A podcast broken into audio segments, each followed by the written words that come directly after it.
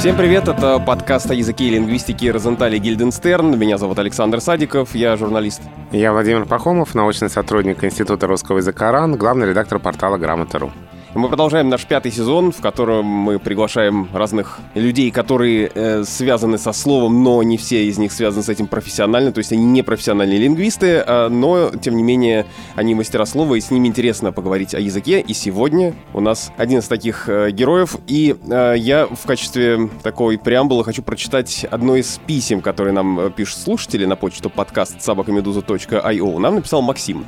Хочу попросить вас пригласить в гости человека, который мастерски владеет словом. Думаю, вы согласитесь, что Вера Полоскова обладает поразительным талантом к словесной хирургии, благодаря которому в наше мультимедийное время она с успехом ездит по городам и собирает полные залы, читая стихи со сцены. И это реально здорово. Конец цитаты. Подпишемся под этими словами и поприветствуем Веру Полоскову в нашей студии. Вера, здравствуйте. Здравствуйте, дорогие. Спасибо за приглашение. Я бы хотел начать наш разговор не с русского языка, хотя про него мы тоже обязательно поговорим, а с поэзии и с ее популярности. А, вот у вашей книги «Работа горе», которая вышла в прошлом году, тираж 20 тысяч. Больше. Он продан уже весь. Вот. 30 только первый тираж был 20, а потом еще. Это, как мне кажется, во-первых, для российского автора, а во-вторых, для поэта у нас это очень много. Это, правда, огромная аудитория. При этом, там, не знаю, лет 10 назад, э, я вот так вспоминаю, такого, как мне кажется, читательского успеха у поэзии, как э, в советское время, не было, и казалось, что его никогда не будет. Вот что изменилось? Тут такая история странная еще с э, вот этими невероятными советскими тиражами. Совсем же другая была индустрия. Ну, была другая модель, да, и, и... надо было в каждой да, регион доставить. и это было в каждом регионе, и это должно было быть в каждой библиотеке, это должно было быть в школах. И на эти собрания сочинений которые миллионами могли напечататься, да, были какие-то сумасшедшие предзаказы там на несколько лет, то есть люди оставляли там какие-то, там, не знаю, заявки. Нам трудно сравнивать, потому что сейчас просто очень много способов добыть эту информацию. Непритязательный читатель может себе просто нагуглить любое стихотворение, которое он ищет, и, скорее всего, он его найдет. Ну вот, кстати, не, не во всяком случае, потому что недавно мы с моим любимейшим другом, с которым мы сейчас сделали общую программу и гастролируем, Сашей Манацковым, пытались нагуглить какие-то очень старые стихи Эдуарда Лимонова, которые он мне хотел процитировать в точности. Не все они сразу находятся, как и некоторые стихи, например, там моего любимого Льва Лосева. Только в подборках из книжки отсканированных. Сейчас другие просто, мне кажется, экономические вещи с э, книжными тиражами. И в этом смысле, конечно, то, что происходит с работой горя, ну, для меня тоже довольно невероятная ситуация. Дело в том, что я просто 7 лет не писала книжек. Вот почему люди приходили в 8 утра к открытию офиса издательства Lifebook и ждали э, смиренно, когда откроется магазинчик при офисе Lifebook, чтобы купить сразу несколько штук разным людям, друзьям. Ну, то есть это феномен Веры Полосковой или это все-таки какое-то более глобальное явление? Или потому что вы добились такого успеха Я известности? не знаю про других, я не знаю про других, а, но мне кажется, что с, ну, с, этой, с этой историей довольно, ну, она довольно интересная вообще. И с этой книжкой, как сказать, давайте не будем скромничать. Есть какие-то вещи, которые вот происходят удивительным образом в этой конкретно сложившейся ситуации из-за того, что я что-то такое сделала, может быть, половину жизни своей веду блоги и соцсети, может быть, что-то еще. Как-то, в общем, я присутствую в медийном пространстве, люди знают обо мне и ждали мою книжку. Не уверена, что с каждым стихотворным сборником может случиться 30-тысячный тираж в первые два месяца после выхода. У меня вопрос, отталкиваясь от письма слушателя, образ, который там есть сочетание, словесная хирургия. И здесь я хочу вспомнить одну из своих любимых цитат, цитату Мандельштама. «Если поэзия не лечит, значит, это не поэзия». Лечит ли ваша поэзия? Лечит ли она вас? Она, она задумывается просто как э, способ э, излечиться, ну, назвать какое-то количество демонов по имени и больше их не бояться. Ну, то есть она только автотерапевтична в изначальном замысле, конечно. То, что она для кого-то еще является каким-то источником смыслов и утешения, это побочный эффект абсолютно как производство кислорода в, у растений. Прежде всего, они собственной жизнедеятельностью и выживанием занимаются. Все остальное случайно. Ну, видимо, такая просто жизнь мне досталась, что мне с собой приходится очень э, часто вести какие-то беседы такие, которые, типа, надо держаться, надо просто это прожить. И вот вышла такая книжка, в которой 100 текстов. Они не, не все, конечно же, про там, то, что надо держаться. Они все очень разные. Есть про ад, и есть про то, как э, видно свет в конце тоннеля, и какой именно, и про друзей, и про высокое кармическое родство, и про все на свете разное. Но все вместе, мне кажется, оно какой-то дает общий, довольно сильный терапевтический эффект. Даже я, когда читаю, я его чувствую. А чувствуете ли вы какой-то терапевтический эффект э, от чтения других поэтов? Конечно. То есть, э, какие, я не знаю, вот вы упомянули там... э, там, Лосева. Лосева, например, да, сегодня. А каких вообще поэтов вы читаете сами и чей стиль вам нравится? Я очень много стихов читаю, ну вот, все время, каждый день. И э, благодаря тому, что у меня умные друзья, в отличие от меня, я еще и открываю все время кого-то нового благодаря им. А вот, например, мне Саша Манацков рассказал про прекрасно. Мы были в Воронеже, и он мне рассказал, что есть там прекрасная воронежская поэтесса Полина Синева, которая пишет верлибры. А я не очень по верлибрам, я не знала, что такая есть. Я пошла читать, была под большим впечатлением. Я люблю Полину Борскову, очень. Привет ей, если она нас слушает. Я люблю Елену Фанайлову, я люблю Леву Аборина, я люблю Юлию Гуголева. Я люблю Сергея Марковича Ганглевского, но его невозможно не любить, мне кажется. Ну, у меня такой, в общем, вполне, мне кажется, такой предсказуемый набор людей, которых я читаю. Дану Сидерс я очень люблю, Аню Рус я очень люблю. Я люблю очень Айгель Гайсину, которая Айгел Бенд. Это большой поэт, у которого еще растут э, руки и уши э, в очень правильных местах. Она делает фантастическую музыку при этом, при всем. И я имею высокую честь называть ее моей подругой, потому что мы сто лет знакомы. Мне кажется, она делает что-то удивительное. Совсем недавно вышел саундтрек сериала «Утопия» с песней «Чудовище». Я сначала слушала песню «Чудовище», потом это вот как история про Женю Федорова и оптимистик оркестру, которую я вам рассказывала. А вы рассказали ее, да, перед эфиром. Перед эфиром о том, что мы все очень большие друзья, но о том, что у нас вышли альбомы, мы узнаем в средствах массовой информации или там от друзей. Точно так же я полезла послушать, что Агиль делает в последние два года, когда мы не очень часто видимся. И нашла э, ее альбом, который называется «Музыка», а в нем трек, который называется «Шота». И вот трек, который называется «Шота», мне кажется, мой, мной был переслушан раз 150 к этому моменту. Я знаю его весь наизусть с цезурами и паузами. Мне кажется, это какая-то фантастическая работа, в смысле поэтическая именно. Вот Агиль Гасина, например. Я много могу перечислять, это будет долго. Но в основном вот девушки, и девушки очень сильные. Борскова, Фанайлова, Гасина, Сидерас, Рус.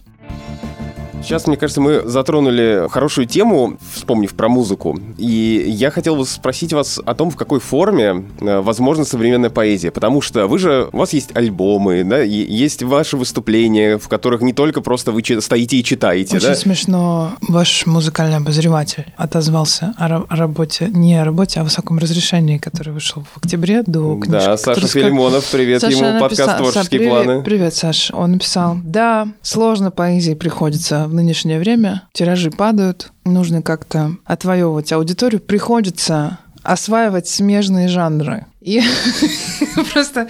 Нет, Саш, не потому, что тиражи падают. а, К счастью, с тиражами порядочек конкретно у меня. Просто это, ну, и это не то, чтобы очень смежные жанры, и не каждый, мне кажется, совершенно современный поэт обязан записывать какие-то альбомы, чтобы... Так просто получилось именно со мной. Для того, чтобы мне погрузиться во что-то, мне нужна, ну, какая-то тотальность. Мне нужно как с кино. Мне нужно, чтобы все происходило сразу. И музыка, и, и сюжет, и вот все. Мне нужно, чтобы меня погружало. Мне нужно, чтобы меня отключало вот в этом месте и возвращало к себе через два часа. Мне нужно пропадать в чем-то, чтобы я это заметила. Потому что интенсивность э, внешних событий и сигналов такая, что я не, не сосредотачиваюсь, если не так. Поэтому, когда я выхожу на сцену, мне нужно, чтобы люди присутствовали со мной эти два часа. Музыка в этом случае необходима, потому что она, ну, как бы прониз, она заполняет, да, она как бы создает такую капсулу, в которой все находятся. Раньше еще, когда у меня был предыдущий состав, э, мы еще делали такой совершенно психоделический там видеоряд, все эти два часа, что мы на сцене. То есть люди просто уезжали прямо на поезде в какую-то параллельную реальность с нами. Это важно, потому что у нас чудовищная инерция вообще, ну, мыслительная. Когда мы приходим в зал, мы еще полчаса держим в голове все недоговоренные разговоры, все переписки, все 22 плана ребенку. Завтра надо, значит, купить форму, надо вот это все, чтобы хоть на секунду выбить из этой колеи, да, какой-то, как в стиральной машине, из этого круга выбить человека, нужно как-то его погрузить. Поэтому мы придумываем некое как бы сценическое действие. У этого всего это не случайная музыка никогда, и не случайный видеоряд, и не случайно все, что происходит на сцене. Вот сейчас я играю программу со своим другом композитором Сашей Нацковым. Он написал 12 песен на мои тексты. Слава карантину все стали делать то, что давно друг друга обещали. У нас такая очень old school такое происходит на сцене. Человек с бас-гитарой и, и я, который стихи читает. А раньше у нас был электронный музыкант, там, видеоряд и что-то такое. Это должно, если ты выходишь на сцену, ты должен э, забрать читателя у него самого на какое-то время, слушателя. И тогда у тебя получится сценическое действие. Потому что то, как стихи вообще в принципе звучат со сцены, оно меня никогда не устраивало. Выходит человек с трепещущими лепестками, какими-то листками в руках, погружается в них, не видит читателя никого и как-то там страшно пульсируя лицом пытается, значит, это все собрать и прочитать. Ну, то есть, значит ли это, что просто прочитанный текст не работает? Неправда. Э, и нужно обязательно шоу какое-то? Или просто в вашем случае вот эта форма, Просто она для вас прочитанный оптимальна? текст не работает полтора часа подряд. Потому что инерция внимания так устроена, что через полчаса просто прочитанного текста ты отключаешься, потому что это ну, так устроено, мы так устроены. Мы скроллим, нам нужно дальше, дальше, что дальше будет.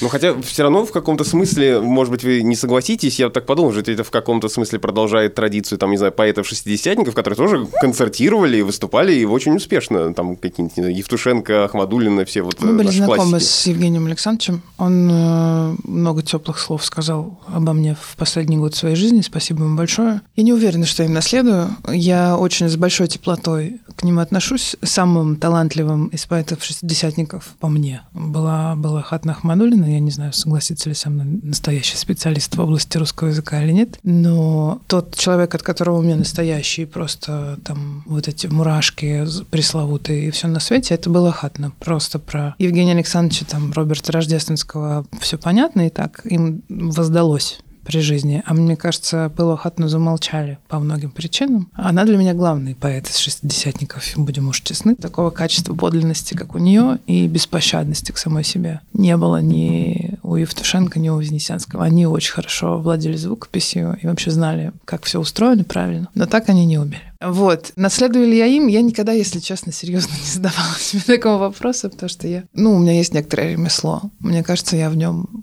преуспеваю. К середине жизни можно с собой на этом согласиться. Ну вот, допустим, ваши, как это, да, вот, кстати, как это сказать, стихи на музыке, это же не песни, да? Это Нет, это некоторое, да, такое сочетание. Сочетание, да. Вот э, что это? Это, это же э, нельзя там отнести, не знаю, к какому-нибудь э, хип-хопу.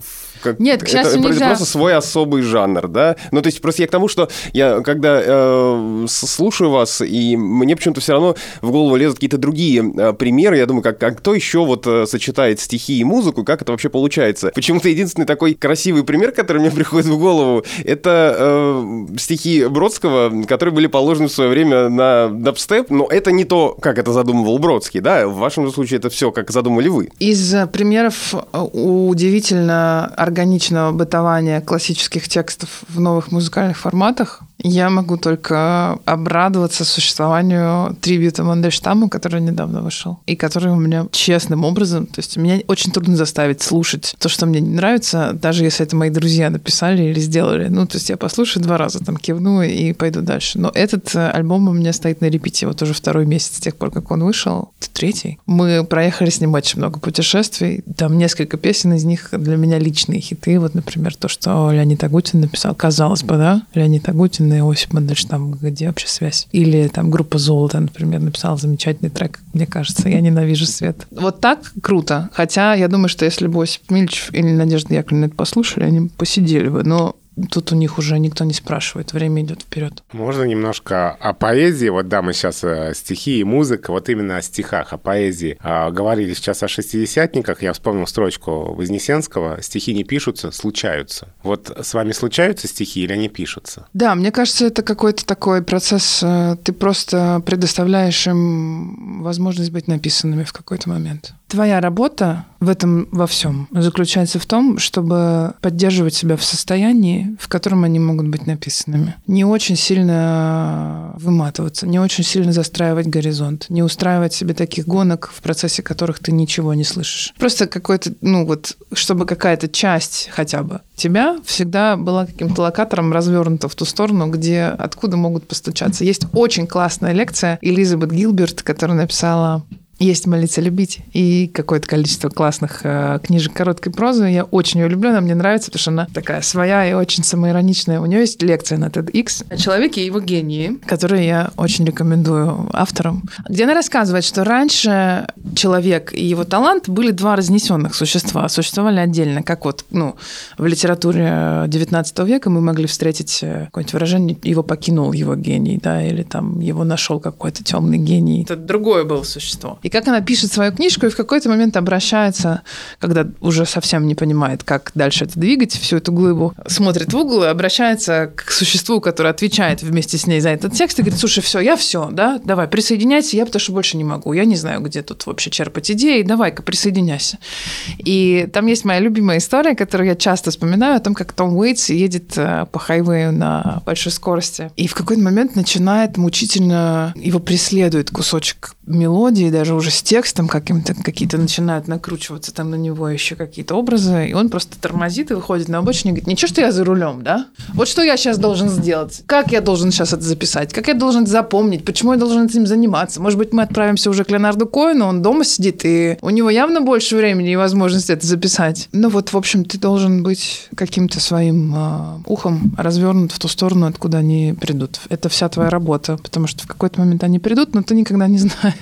И если ты в этот момент там э, упал, умер, так устал, что ничего не можешь делать, не знаю, очень обижен сильно. Вот, кстати, длительная обида всегда не дает работать вообще ни, ни, ни в каком, ну, ни, никак. Или просто что-то с тобой случилось такое, что тебя съело все это колесо сансары, ты не можешь писать. Вот ты как бы должен, если ты что-то должен, то ты должен себя поддерживать в каком-то более-менее таком, чтобы небо замечать вокруг хотя бы.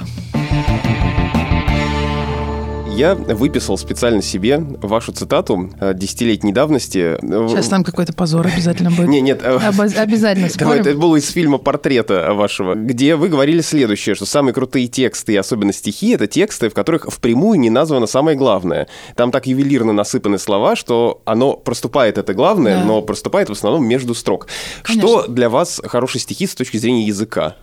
Что-то невероятно парадоксальное и свежее. Что-то, что сочетает высокое и низкое внутри одной строфы, и ты э, сначала в тебя, ну, как-то ты погружаешься в какую-то музыку и ритм, а потом начинаешь хохотать, ну, как бы. Нам говорил полковник наш Бурбон, пропахший коньяком и сапогами, не разлеплять любви бутон нетерпеливыми руками. А ты не слышал разве? Не разлеплять.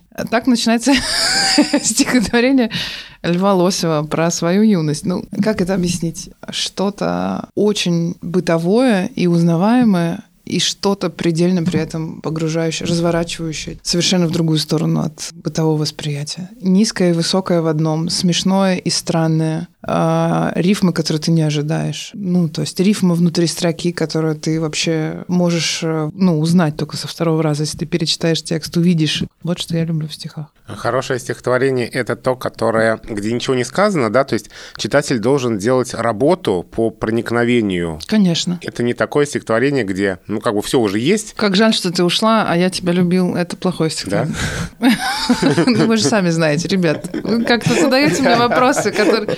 Видно по глазам, что вы сами все прекрасно знаете. Нет, мне кажется, это совсем не очевидно. Монетку, знаете, монетку. Помните, мы клали монетку в детстве? Вот что такое хорошее стихотворение. Под листок бумаги. И надо было так зачертить, ты же не, не перерисовываешь чтобы то, что на монетке, проступила. чтобы она проступила. Но при этом, если ты перерисуешь просто, то будет нет, нет, не будет ощущения магии. А там вот эти все пятна, пустоты, какие-то странные слова, не знаю, э, странные переносы, анджабиманы, вдруг э, создают, не знаю, профиль девушки, о которой человек говорит. И ты видишь ее так, ты, она пахнет просто в этой комнате, стоит, когда ты это читаешь. Вот это стихи, да.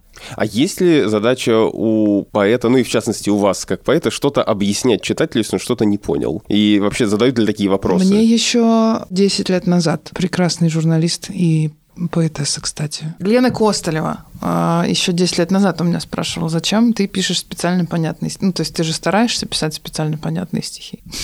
Нет. Нет, я не стараюсь писать специально понятные стихи, но нарочитая темень в поэзии меня, меня саму очень дезориентирует. Я не могу, когда совсем, совсем лабиринт, я не могу продраться к сердцевине как-то текста, мне очень сложно это читать. И я люблю, чтобы человек со мной разговаривал как с равной. Я не семи пядей во лбу сама. У меня не такой сумасшедший читательский багаж, чтобы я там продиралась сквозь миллион каких-то отсылок, которые я все равно не распознаю без примечаний но при этом какие-то образцы совсем, ну, как бы совсем в лобовую, совсем мне тоже неинтересно работать. Определенное сопротивление ты должен потратить обязательно. Ты должен э, проникнуть, ты должен усилие какое-то приложить, ты должен произвести какую-то работу над стихотворением, потому что иначе оно просто ничего с тобой не произведет. Это, ну, если ты ничего не потратил, оно тебе ничего не отдаст, как и все в этой жизни, мне кажется. Вот вопрос такой максимально банальный, да, как вы подбираете слова, но я э, зацепиться за следующее. Я тут увидел слово «сугестия» э, и пошел гуглить. Как вы выбираете слова для того, чтобы они встали в текст? И как долго вам приходится это подбирать? Мы с, недавно совершенно с э, Александром Платоновичем Манацковым, которого я часто буду теперь вспоминать, поскольку у нас основные разговоры о поэзии ведутся сейчас с ним, он сказал, что я, говорит, филологические стихи не очень люблю, потому что в них нет вот этого слова, упавшего абсолютно ниоткуда. Ну вот Мандельштамовский золотушный грач, как бы какой, что, откуда он там взялся, этот золотушный? Говорит, он обязательно должен быть какой-то, вот что лежало, вот что первое попалось, вот как бы все в топку пойдет. Сейчас просто, это говорит, э, должно быть мостом. Некоторые вещи, некоторые слова в тексте должны быть нарочито случайными, потому что это как бы такие бревнышки, которые нам набрасывают, чтобы мы по этой через реку перебрались на тот берег, куда нас ведут. Там фольга сияет на обум у Лосева есть. И какие-то такие вещи, вот они меня ужасно трогают. В чужих стихах они меня ужасно трогают. Я не знаю, удается ли мне расслышать такое у себя, но вообще в каких-то лучших текстах, мне кажется, удается, когда я их потом трезвыми глазами перечитываю, ты же не очень можешь адекватно относиться к тому, что ты написал. Во-первых, ты, пока ты пишешь, ты влюблен и захвачен. Ты уверен, что это лучший твой текст вообще в жизни. Наконец-то сейчас ты... Вот сейчас ты приблизишься к тому поэту, которому ты мечтаешь стать. Вот, может быть, это момент, когда ты увидишь перед собой э, того человека, кем ты хотел быть. Обычно нет, и через какое-то время нет, но есть тексты, на которые ты оглядываешься. Вот недавно совершенно меня кто-то отметил в тексте который я забыла, что я написала даже, что он есть. Ну, просто у меня три книжки, там сколько их, четыре уже взрослых, в смысле, не детских, а больших стихов. И их там около пяти сотен опубликовано. Я не все уже из них помню. И вдруг я перечитала и еще раз перечитала, думаю, а это вообще, не, вообще неплохо. Это неплохо, и даже, ну, как бы... Отстраненным уже потому, свежим что. Да, абсолютно. То есть я прочитала это как, не, ну, едва знакомый текст. То есть я где-то на середине вспомнила, откуда это вообще пришло, что это за книжка, когда это было написано, например. Я начала читать просто как что-то чужое. Это был прекрасный опыт, потому что обычно они тебе давно уже навязали на зубах очень сильно. Ну, потому что люди любят из э, пяти сотен опубликованных твоих стихов э, 20 примерно, которые знают все. И это для тебя девушка Прасковья из Подмосковья уже давно, потому что, ну да, я понимаю, как бы, что это в людях какие-то воспоминания там пробуждает, что это для них значит и так далее. Когда это было написано, это было написано 12 лет назад, все плакали, любили, расставались под это все, но ты сам уже, конечно, не можешь серьезно к этому относиться, потому что, ну, сколько уже можно? Ты сто раз в жизни это читал. С научными статьями тоже такое бывает. Перечитываешь спустя 10 лет, думаешь, ну, как, как классно написано. Молодец! И вообще, и доработал, смотри, и было силы, да, да. финал какой-то даже сделать. Ну, то есть, как бы оцениваешь как совершенно чужую вещь. Да, вот сейчас бы так не написал, думаешь, а то тогда, да, тогда. Я очень, кстати, часто думаю, что было бы, если бы мне, например, по почте пришло случайно э, себе 10 лет назад какое-нибудь стихотворение из книжки «Работа горя» или написанное прямо сейчас уже после этой книжки. Что бы я подумала? Что я иду в правильную сторону или что это вообще какой-то ад, и нельзя это читать, и нельзя это писать? Не знаю. А ведь обычно поэзия с людьми ну, в какие-то ну, переломные моменты их жизни, да, да. какие-то эмоционально непростые да. моменты их жизни. А, есть стихи, которые именно вот в этот момент, да, заходит. Вот, например, да, вот одно из ваших стихотворений я услышал от очень дорогого мне человека в определенный такой непростой период жизни. И теперь, когда, когда бы я его не услышал, да, это воспоминание там вот об этом периоде. То есть получается, что вы вашими стихами вместе с людьми в какой-то драматический момент их жизни. Они все мне приходят об этом говорить и благодарить за это. У меня после концертов всегда бывает автограф-сессия, и люди, которые остаются, приходят ко мне, и они обычно с историями какими-то приходят. Не просто так там обниматься, рассказывать, и всегда, как, как правило, благодарить за то, что вы были со мной, там, помогли мне пройти самый ужас, самый ад, самый мрак. Я не знаю, что бы я делала, если бы не вы. И в этот момент мне очень приятно, но я, конечно, ассоциируюсь, э, то есть я абсолютный певец высокой скорби кто, кто бы сказал, я шел, была такая прекрасная погода, и я вспомнил стихи Веры Полосковой, да?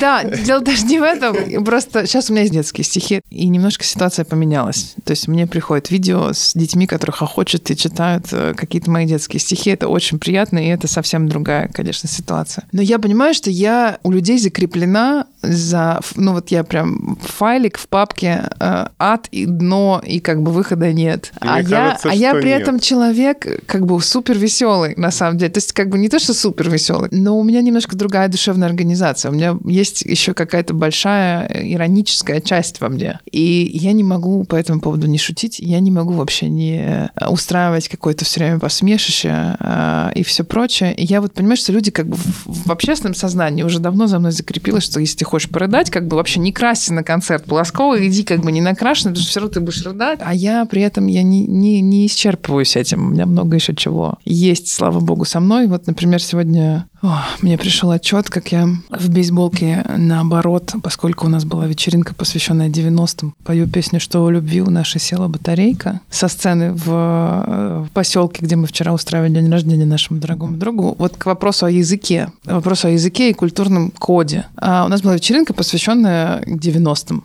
попсе 90-х. Каждый из высокопоставленных, невысокопоставленных, медийных, не медийных, каких угодно гостей должен был выйти в характерном каком-то луке и спеть свою любимую песню из 90-х. От э, «Угонщицы слышу я вслед у тебя ни стыда, ни совести» до «Батька Махно». Группа Акуджав пела песню «Батька Махно» смотрит в окно. Сказать, что это было смешно, это ничего не сказать. Конечно, мы просто плакали уже под конец от смеха. Я люблю песню «Батарейка». Я вышла петь в бейсболке наоборот песню «Батарейка». И там был 19-летний человек, какой-то друг, э, девушки, которую мы поздравляли, исполнялось 38. Это нужно для истории. 38, ну, как понятно примерно, как, как детство обстояло. Да? Вот как, мне прям столько же На сейчас, что оно да. пришлось, да. Там сидит мальчик, которому 19, и он говорит, спасибо вам за песню, которую вы выбрали, потому что это единственная из всех песней, которую я знаю. Я говорю, в смысле? Вы не знаете шальную императрицу? Вы не знаете угонщицу? Вы не знаете... А там как бы, как бы Алена Апина, э, да, как из этого, Ирина Салтыкова. Вот это все. Вот эта группа Дюна. Как можно, как, блин, как можно быть нормальным человеком, если А ты не слышал? Для, для них это уже ушло. Все это безумие из 90 И я вдруг поняла, что я испытываю просто такую бездну сочувствия к этому человеку. Он слышал батарейку, а батарейка — это же всего-навсего один изумруд в короне русской идиотической песни 90-х, где группа Шао Бао была, где группа Ляпис Трубецкой со своим бессмертным наследием, там, ты кинула, ты Роксана, я Бабаян, вот это все. Мы же на... это, как, мы, как можно вырасти адекватным человеком самоиронии, если ты вот эту всю чушь, страну лимонию, страну без забот, вот это все, как ты, как ты, если ты этого не Ну, у слышишь? каждого своя чушь, у них, Эти видимо, глазки- какая-то другая чушь, Эти которую глазки, мы эти голубые не глазки. знаем. В общем, я обняла парня, сказала, слушайте, я прям вам пришлю плейлист свой любимый. Надо будет ознакомиться. Ну, кстати, вот про 90-е, ну, нет, конечно, весь бы сейчас час бы про это и говорил. А, вот с точки зрения э, поэтических текстов, вот э, это вообще что есть там что-то приличное? То есть вот э, если читать это как стихи, ведь это начинает сразу по-другому звучать. Ну, там, не знаю, какая-нибудь группа тату, да, меня полностью нет, абсолютно всерьез. Ситуация help, ситуация сос. Я себя А не пойму, знаете, ты что- откуда взялась, да, вот это все. Вы знаете, что есть... У меня есть любимейшее на свете радио, оно интернет-радио, называется Чипльдук. Может быть, вы слушаете его тоже иногда. Я знаю такое. Там есть поэтическая страничка. Он начинается очень помпезным таким фортепианным вступлением. Э, И Игорь Золотовицкий своим хатовским поставленным голосом читает там «Попробуй муа, муа». попробуй джага, джага. И ты как бы... Что Был даже в свое время такой интернет-проект, где тоже разные известные люди читали вот э, эти тексты, попсы, вот как стихи. Что мне вам сказать про поэтический уровень текстов песен 90-е? Мне кажется, что для рэп-сцены 2020-х годов он абсолютно, блин, недостижим, к сожалению. Хотя уже тогда он казался нам ниже дна. Нет, мы ничего не знали о дне. Просто, ребят, и главное, что вот что в нем было, э, в них было, в этих текстах. В них была какая-то потрясающая свобода, радость, вседозволенность, но в каком-то хорошем, идиотском, пионерлагерном смысле. Хали-гали, пара трупер, нам с тобой было супер, понимаете? Ну, как бы у этого было какое-то ощущение освобождения, что ты больше не должен с лицом хорошей девочки выходить на советскую сцену и петь вот советские шлягеры. Ты можешь быть какой угодно уже. Эти тексты, у них был какой-то потенциал отпустить тебя просто на свободу из клетки, в которой ты живешь. Это дело было не в текстах, это в том, как они выглядели, в том, как они, там, не знаю, мы дружили с Михаилом э, ровно два года, мы были с ним прекрасной парой, э, и даже свой первый сексуальный опыт я проявляла с Михаилом, помните, группу «Два самолета»? Была такая, да. Ну, как бы можно, можно смеяться над собой. Вот как, о, ком это, о чем это был посыл.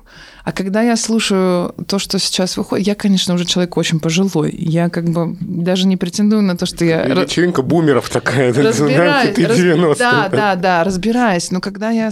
Ну, то есть там нет... Это история о том, что я... мне, не... мне не должно быть и не может быть стыдно ни за что в моей жизни. А это немножко другая история. Она не про свободу от э, стереотипов э, и нафталина она какая-то про то, что мне, ну, мне уже за себя даже не страшно. И это, ну, мне не нравится эта история. Я знаю, что у меня просто как бы мальчики вот растут они скоро это начнут слушать. И неизбежно окажутся в ситуации, где они будут под это танцевать. Не знаю, мне грустно, когда это слушаю. Я вчера э, была представлена мальчику, рэперу, которому 19 лет. И я подумала, что я бы ему пожелала, все-таки, несмотря на то, что он э, такой молодец, и у него уже в 19 лет какие-то многомиллионные охваты и продажи, все-таки ему надо было в детстве бардовскую песню послушать, как мне. У него бы лучше тогда слова сочетались в строке просто ну, как бы хорошие были бы переходы между одним и другим. Я вот выросла на группе а, в народе называвшейся Иваси, Иващенко и Васильев. И, например, в качестве подарка на день рождения мне а, Алексей Игоревич и Иващенко пригласили в гости ко мне на день рождения, чтобы он спел для меня «Кладут асфальт на площади Восстания». Вот мне кажется, для того, чтобы э, писать хорошие тексты, у тебя должно быть, э,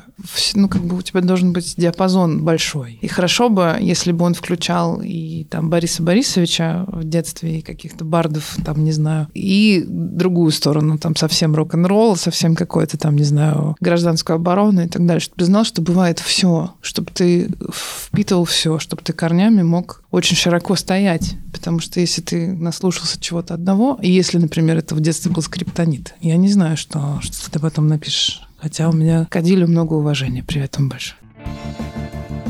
От, от воспоминаний э, обратимся к русскому языку, а именно к рифме. Я вот э, ждал, на самом деле, что мы вас пригласим, да. чтобы задать эти вопросы. А, и э, у нас так получилось, это невольно так получилось. А у нас был э, до этого Noise MC в гостях. Ой, он прекрасный. И Ваня. Володя э, одержим э, словом... Давай я, я наверное, да, да, одержим одним словом, ударение в котором не дает ему покоя. И поэтому, когда приходил Иван, мы его об этом спросили и должны спросить у вас, на самом да, деле. Давайте, а Ваня правильно ответил? Ответил? Ну, да, там дело не в том, правильно или неправильно. Мы спросили, какую рифму хорошую можно подобрать к этому слову. А, как хорошо, что я не слушала. Да, но я нашел это слово в ваших стихах, и сейчас мы э, скажем, какой, так сказать, ответ дала Вера Полоскова своими стихами. А, Володя, что это? А на самом деле, да, я всех мучаю этим ударением уже несколько месяцев. С тех пор, как я узнал, что словари настаивают именно на этом ударении, и ни на каком другом. Это слово, которое все живые нормальные люди произносят с ударением куркума. Да. Да, а словари настаивают на том, что правильно только куркума. Да, да, сейчас... Э, Я очень люблю слово куркума. Да, так вот, э, все словари настаивают, что правильно куркума. Я как абсолютно законопослушный, верящий словарям человек, это ударение выучил. И теперь я говорю только куркума. И если раз сто сказать куркума, то вам уже ударение куркума будет резать слух совершенно. Я всех спрашиваю, ну, никто так не произносит. Мне все, на меня все смотрят странно.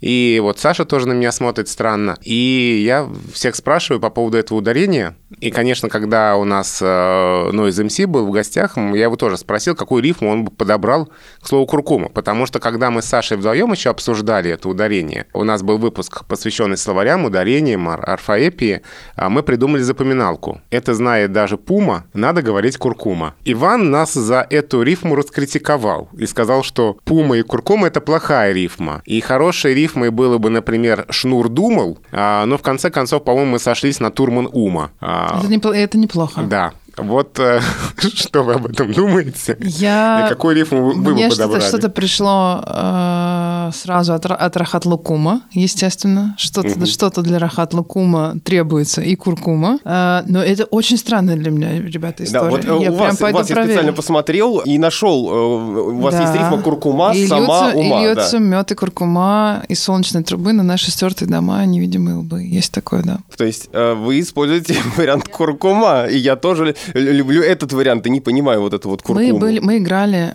недавно концерт с Сашей Манацковым в городе Великий Новгород. Для того, чтобы добраться до Великого Новгорода, э, надо выйти на станцию Чудово от Москвы. Станция Чудово очень плохо пахнет. Очень. Я уже доехала до дома, и мне пришла от Саши смс -ка. Издохшее стадо верблюдово воняет на станции Чудово. Тут воздух заборист, но вот же наш поезд. Поехали нафиг отсюда. По-моему, как лимерик немножко, да? Вот так, Это он и есть, да-да-да. Ну, у нас даже слушатели отреагировали на эту нашу... э, Куркуму. кур- Я, блин. куркуму. Вот э, пришло буквально вчера письмо. Э, Уважаемый Александр Владимир, я придумала рифму для Noise MC. Куркума – Государственная Дума. Как думаете, она ему больше понравится, Нет, чем это куркума должен быть какой-то, это должен быть какой-то речитатив типа коняноска кума и там э, саблина бакума и тогда вот уже куркума. Но вообще, что для вас хорошая рифма?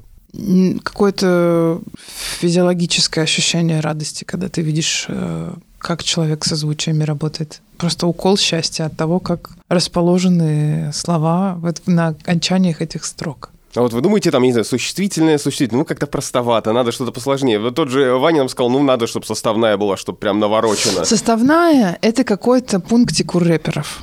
Они думают, что так выглядит крутая рифма, потому что это просто сложнее звучит, чем, ну, как бы вот эта вся хлебниковская там колокол, кот, молоко, локал, да. А для них это просто ритмически круче, потому что не- нет, ну, как бы нет, ну, не факт. Мы с Мироном много очень об этом а, разговаривали, что вот эти двойные, не двойные, что двойные круто, одинарные не круто. Круто неожиданные, они могут быть неточными, они могут быть э, странными, они могут тебе очень сильно ломать читательскую инерцию, потому что ты, ты привык уже присесть вот на это там рифм, ты уже прям ждешь, как ты хух.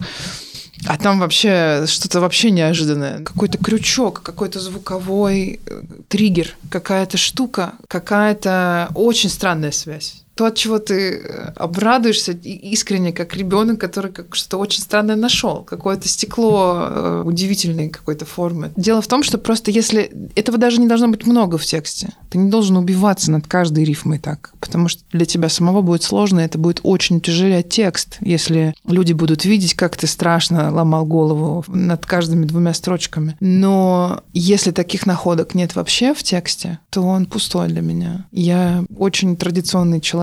Мне нравится, что силаба тоника изобрела. Мне нравится, как это все обстоит с рифмой в русском языке, и мне нужна она очень. Вот Лосев, да? Я неизбежный Карл Иванович. Я ваших чат целую на ночь.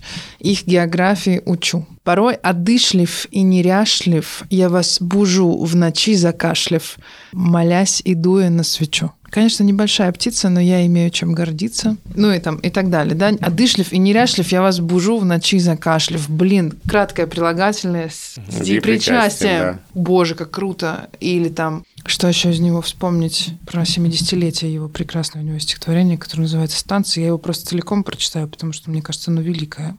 Седьмой десяток лет на данном свете. При мне посередине площадей живых за шею вешали людей. Пускай плохих, но там же были дети. Вот здесь кино, а здесь они висят. Качаются и в публике смеются. Вот все по части детства и уются. Багровый внук, вот твой вишневый сад. Еще я помню трех богатырей. У них под сапогами мелкий шипздик конючат, корчась хлопцы. Вы ошиблись, ребята, вы чего? Я не еврей. Он не еврей? Подымем, отряхнем. Кило муки давали в одни руки. И с ночи ждут пещерные старухи, когда откроют двери гастроном. Был как бы мир, и я в нем как бы жил. С мешком муки халдейского помола мне в ноздри бил горелый комбижир, немытые подмышки комсомола. Я как бы жил, ел, пил, шел погулять, и в узком переулке встретил сфинкса. В его гранитном рту сверкала фикса, загадка начиналась словом «блядь», разгадка начиналась словом «на». И в раз из глаз, искристо длиннохвосты, посыпались сверкающие звезды, и путеводной сделалась одна. Вот это... Это очень впечатляет. Ух. Дело не в том, что там есть смешные драгоценности, как бы сфинкса и фикса, того, что ты не ждешь совсем. Или там, что как бы жил и комбижир, которым порадовался бы Нойземси. Дело в том, что это все засунуто в, такое в такое ощущение настолько хтоническое, да, что это твое детство, и, ну, как бы вот это все происходит вокруг тебя. Повешенные, послевоенная очередь, ничего нет, не, ну, как бы а, а, адск, адская вот эта вот э, гопническая, бесконечная, да, история, кто сильный. И он, как, он, в этом нет жалобы. Ребята, какой я ад прошел. Посмотрите, что я, как бы, из чего я выжил вообще. Это как бы это с усмешкой человек, который докуривает сигарету, тебе рассказывает. У меня в этом году день рождения, мне будет 70 лет. Представляешь, при мне еще людей вешали плохих, но там же были дети. Ну да, но опять же, рифмы никогда не работают отдельно от текста, да, только в сочетании да. со всем этим э, это дает эффект, конечно. Есть люди, у которых удивительное чутье на рифмы, но они пишут плохие стихи при этом. А есть люди, вот как Полина в некоторых местах, которые владеют безупречно этим инструментом, но они в какой-то момент его просто откладывают, чтобы использовать один раз за все стихотворение. Вот у нее есть стихотворение, оно называется «После войны оказался на Западе». Так заканчиваются все статьи в энциклопедиях о людях, о которых не хочется говорить. То есть это хуже, чем умер. После войны оказался на Западе. Это значит, что мы больше ничего, вы больше ничего не, не узнаете об этом человеке. Он после войны оказался на Западе. Да, это вот. Это про Гиппиус. Гиппиус, как мы знаем, с мужем приветствовали нацистов, потому что им казалось обоим, что так они расправятся со Сталином. Старуха Гиппиус с просторным кадыком, глядит с нечистого балкона, как офицер играется с щенком. Она глядит завороженно, как форма серая, как говорил Верлен, как роза серая мерцает и тревожит, и выпускает хрящевидный стон, сказать же ничего не может.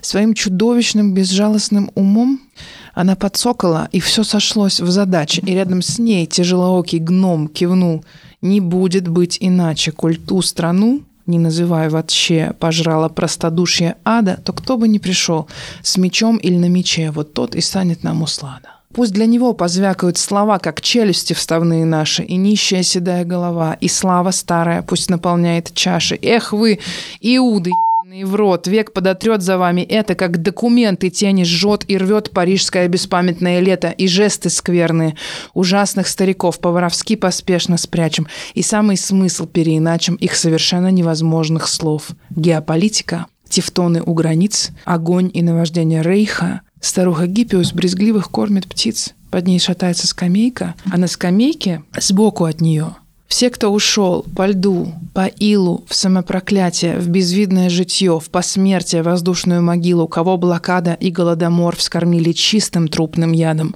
кто, убежав НКВДшных нор, исполнил заданное надом избыть свой дом, не оставлять следов, переменить лицо, привычку, среди послевоенных городов в анкете ставить жирный прочерк, птичку приманивать мы ниоткуда, мы, мы никто, мы выбравшие плохо, мы двоечники в строгой школе тьмы и чистоплюй Индуйская эпоха нас подотрет как пыль до одного, чтоб следующим не было повадно рассматривать и плакать существо, чумные, на котором пятна. Круто? Я вот сижу, я не десятый раз читаю в жизни это стихотворение вслух кому-то. Я сижу в мурашках с ног до головы. Если тебе есть что сказать, рифмы тебя найдут. Ну вот из тех ваших рифм, которые в меня выстрелили, это вот э, я боюсь совсем не успеть того, что имеет вес и оставить след – она прожектором ПВО. Излучает прямо Да, ПВО того. Вот аббревиатура и указательное местоимение. Рифма классная, ну и вообще сам текст роскошный. Вот это вот выстреливает. Спасибо большое, Володь, как приятно. Ну и всякие там мелочи, типа признак, призрак, призвук, э, которые можно воспроизводить, и оно работает накопительно. Как бы когда ты третий или четвертый раз встречаешь рифму в этом же самом э, кругу, у тебя вдруг э, что-то прям, боже, ничего себе, сколько слов ты знаешь, как бы говоришь ты автору. Есть даже целые у Гуголева, мне кажется, вот кто работает гениально с рифмой, целые стихи, написанные на одну и ту же рифму, каждый раз разную. У меня было несколько попыток в юности. Я вообще изучала э, огромное количество плохих стихов, которые я в жизни написала, обусловлено тем, что мне нужно было изучить арсенал. Мне нужно понять, как что работает. Вот вы спрашиваете про хорошую рифму, про литерацию, про то, про все. Меня так захватывал момент изучения возможностей всего того, что мне ремесло предоставляет, что, конечно, ты пишешь по 60 стихов в год, и половина из них, ну, как бы, половина из них, на самом деле, это прописи. Ну, это такие, как бы, поэтические прописи. Не надо их никому показывать. Просто ты такой дурачок, когда тебе 17 лет. Ты же не знаешь, ты напишешь еще когда-нибудь что-то или нет. Ты, конечно, все вешаешь. Больше того, ну, ты даже не можешь предположить, что когда-то твой там живой журнал, который ты сейчас ведешь для 200 там людей, из которых 60 учатся с тобой на курсе, ну, тебе 17 лет. Что такое блок платформы? Какое у них будущее? Как все это будет устроено? Какое это кардинальное влияние будет иметь на твою жизнь? Ты вообще ни сном, ни духом совершенно. Ты просто пишешь дневничок, который читают твои друзья и некоторые еще друзья твоих друзей. А потом вдруг выясняется, что все эти тексты уже давно разошлись по всем возможным э, платформам, что из кэша их никак нельзя удалить что это люди цитируют, пересылают друг другу по-прежнему. Все твои очень плохие стихи, написанные в 15, в 16, в 17, в 18, в 20 лет, там, в 20 с чем-то, потому что, конечно, ты, ну, ты тренировался. Ты тренировался, изучал возможности, которые тебе даны твоим языком, потрясающим языком, который, ну, я не знаю, в каком языке, искренне, я не так много, может, изучала, в каком еще есть такие поэтические возможности, как в русском языке. Именно поэтому меня так расстраивает некоторая молодежная рэп-сцена, потому что из всего вот этого богатства невероятного, из всех этих недр, они довольствуются какой-то такой горсткой вот этих просто ругательств и все. Ну, это же очень... Как прийти в пещеру какую-нибудь с сокровищами, взять оттуда там прогорклых специй и унести, и все. И считать, что ты как бы молодец, работаешь с языком. Не знаю, но это уже, конечно, бабушкины рассуждения. А какой самый глупый вопрос можно задать поэту? В чем вы черпаете вдохновение? Ваши творческие планы. Что вам, как вот к вам приходит вообще вот это вот все? На самом деле, вопрос-то глупый, а всем интересно ответ узнать. Нет, я просто, как вы понимаете, я отвечаю на него годы подряд на этот вопрос. И, кстати, ответы мои меняются, потому что я никогда формально не подхожу к этому а, вопросу. Тут, как сказать, не очень чистый, не совсем так, в общем, это устроено.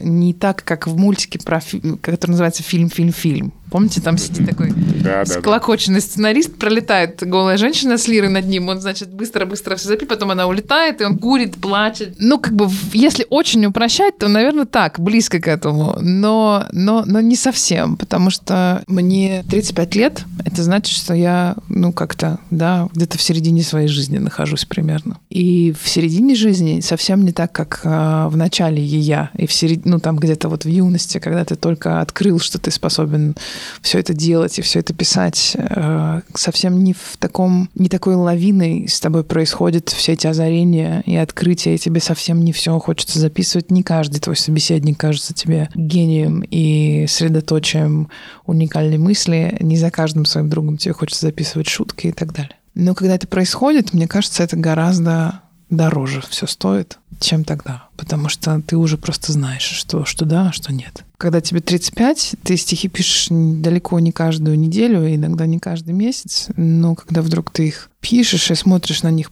пытаешься смотреть на них как-то со стороны, ты вдруг видишь, э, насколько в них меньше стало желания нравиться, и насколько в них э, больше, ну, в общем, какого-то голоса, с которым ты говорил бы со собой стареньким, умирающим, например, если бы мог. С самим собой важнее стал договориться, чем со всеми остальными. Поэтому мне кажется, что мне можно прочитать какой-то просто последний, наверное, стишок.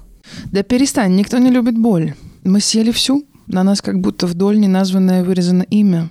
Но разве это кто-то выбирал? Господь, гляди, и сам не либерал. Он сходу объясняет разрывными, а мы ложимся и глядим скуля, как алым умывается земля. Вот гул в груди, и вот стакан с вином. Вот прошлое, что едет за окном, все длится, как невидимые горы. Вот папки, что подшиты и сданы. Вот мы смеемся, старые бздуны, растриженные жухлые бритеры, когда нас в третий раз зовут на бис. Мы яркий эпос, как скатиться вниз. Кто видел ад, тот поблагодарит. За ливень, за восход, за аммонит, рябь на реке, где быстрые стрекозки, небесный штапель и небесный драп. За то, что выжил выпоротый раб, и влажные глаза по-стариковски дырявым утирает рукавом в передвижении света роковом. Стоит, не дышит, то ли дезертир из горних необставленных квартир, то ли посланник тысячи усопших, вернувшийся, чтобы досмотреть игру. Я, можно, не теперь еще умру. Я в юности был тот еще тусовщик. Чем гуще мрак, тем яростней в глаза, а потом вонзится красота, фреза. Ох, выживший он радостный едок. За ним, как месяц, всюду едет, ездит бог такой наглядный, трудно не сигналить. И на мясной в пол черепа ожог летит-летит молоденький снежок, отсвечивает глянцевая наледь. О, думаешь, ну правильно, дебил. Пока был цел, куда бы ты любил. Спасибо. Но вот тут, смотрите, я, если мы разбираем, да, все наши любимые все вопросы, я тут, я тут, в общем, поработала, да, усопших, тусовщик, странные mm-hmm. вещи, да, сигналить, налить, рукавом, роковом, там и так далее. Да, какие-то вещи, которых ты не ждешь, но при этом это вообще не должно быть самоцелью в этом тексте, потому что он написан совершенно про другое. Меня напоследок один вопрос такого личного характера, как от, не знаю, от молодого отца и постоянного слушателя нашего подкаста «Ты же мать». Вот у вас трое детей, и как вы еще успеваете при этом писать, работать, ездить там везде, думать о выступлениях? К нам заходить. Вот, кстати, сейчас это, это логистика, ребята. Это тетрис такой бесконечный. кто кого, когда перехватывает, кто уезжает, кто кого забирает, возвращает. Я никогда не думала, что у меня будет трое детей. Я никогда не думала, что у меня будет трое детей с такой маленькой разницей. Это еще одна история, которая предельно заставляет это все быть таким абсолютно бесконечным экшеном. Но это классно, они очень крутые, все мои дети. И все жертвы, которые я приношу ради того, чтобы максимальное количество времени с ними проводить, они, конечно же, стоят того. Даже тот факт, что я их одна воспитываю сейчас, это интересный челлендж. Как бы это сказать помягче? Они мне прислали, с ними пришло много нового из того, что есть, кстати, в этой книжке и не было в других. Потому что работа горя, она писалась в течение всех этих трех детей. Семь лет назад у меня не было ни одного ребенка. Семь лет назад вообще было очень много здоровья, очень много времени, очень много сил. Но все произошло так, как произошло. Я очень благодарна за это. Они очень красивые, классные дети у меня. Теперь надо как-то понять, как, как, с, этим, как с этим всем остальным заниматься. Но я книжку... Вы можете себе представить? У меня 6 апреля 2020 года родилась дочь. И я под большим впечатлением от этого события в этот же год выпустила альбом, который два года лежал на полке закончила книжку в 100 текстов, написала и отрепетировала программу, которую мы сейчас играем. Мы сыграла ее уже в 12 городах в 2020 году и в 7 сейчас. И сделала еще там миллион мелких дел. В частности, например, написала стишок для фонда «Подари жизнь», который стал рождественским роликом, с которым «Подари жизнь» обратилась к своим жертвователям. На утро снег придет, залечь в пустой графе, достроить голый двор, будто узор на ткани, чтобы замер человек — шагнувший из кафе, и начал воздух пить неровными глотками, чтобы нас умыло льдом врасплох по одному. Отправила прозреть, как тяжело и жадно весь год мы ели тьму и испаряли тьму, как мало сберегли для сказочного жанра корицы, имбиря, фарфора, хрусталя, изысканных кистей, прабабушкиной шали. Все дергали лицом, все тратили, скуля, все правды рассказать себе не разрешали. А тут опять огни, и пряный обертон у всякого в ларьке разлитого напитка. Мы мчимся на коньках, зачерпывая ртом бумажный, яркий пар и крашеный картон, как будто бы дана еще одна попытка лечь шестилетним в свой сиреневый сугроб, как шарик елочный, весь в серебре и смехе, и избежать утрат и тупиковых троп, и не растить, как шерсть, железные доспехи, а только наблюдать, а только воспевать, как обживает свет иголочки уютно, и в шерстяных носках взбираться на кровать, и представлять, как мир изменится на утро, откроется, как ларь, как новая тетрадь. Войдет единорог кошачьего росточка. И даже разрешат совсем не умирать. Ну, может быть, не всем, но маленьким. Уж точно. Спасибо. Миленькие, спасибо, что вы меня позвали. Я очень рада была с вами познакомиться и присоединиться к удивительному какому-то списку гостей, которые у вас бывают. Вы молодцы большие. Спасибо вам большое. Спасибо вам. Спасибо вам. Напомню, что это был подкаст Розентали Гильденстер на языке и лингвистике. Меня зовут Саш Садиков, я журналист. Я Владимир Пахомов, научный сотрудник Института русского языка РАН, главный редактор портала Грамота.ру. Ну, я обязан вам напомнить, подпишитесь на нас, если вы этого еще не сделали. И пишите письма на почту подкаст собакамедуза.io. И мы на самые интересные вопросы ваши ответим в конце сезона, как всегда, в большом выпуске с ответами на письма. Спасибо. Класс, спасибо вам.